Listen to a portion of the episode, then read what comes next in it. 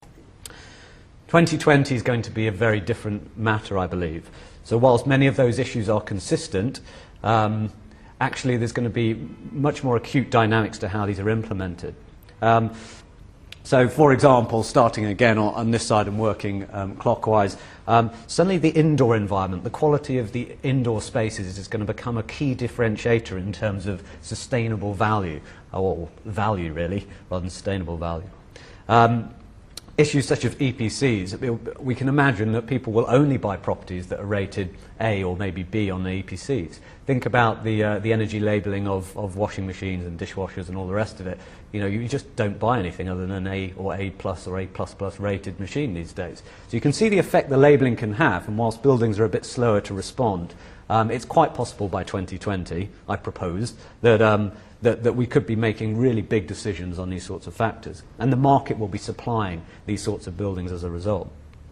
Um, CRC, the carbon reduction commitment, again, um, has, has, increased from 12 to 16 pounds a ton, and it's really material in terms of our investment decisions. So, in terms of the developing projects, sites, regen, whatever it is, um, we're actually having to factor that into our, into our infrastructure investment decisions in particular. Um, we believe that, that fossil fuel vehicles will be completely absent uh, from city centres by this time. Um, it may, either the uh, petrol and diesel cars have been banned entirely or everybody's got an electric car. It's happening very quickly at the moment. Um, this year, in a year's time, we'll probably have a choice of 10 or 15 electric, fully electric cars to choose from that actually makes sense to buy.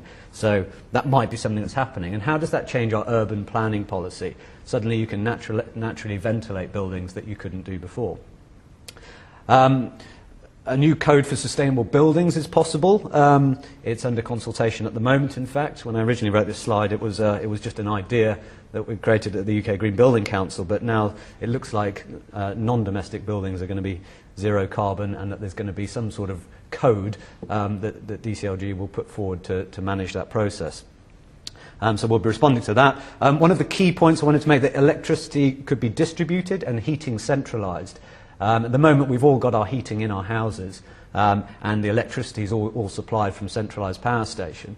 Um, I'm sure you've heard a lot about decentralized energy, fine, but it's really uh, actually centralizing the heat a little bit more to community energy centers um, and then decentralizing the big electri- um, power station producing electricity and, and creating electricity at the building level. So there's quite an interesting dynamic in how that's working out. It's not all about creating community-based energy centres that do combine heating and power from biomass fuels, you know, seems to be the, the stock solution at the moment.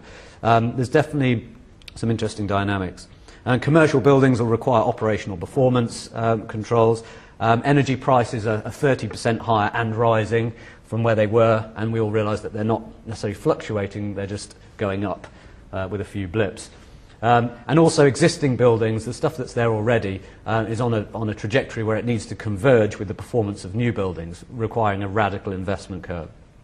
Uh, building regulations will be zero carbon for all buildings, for all new buildings by then, of course, as per the current commitment.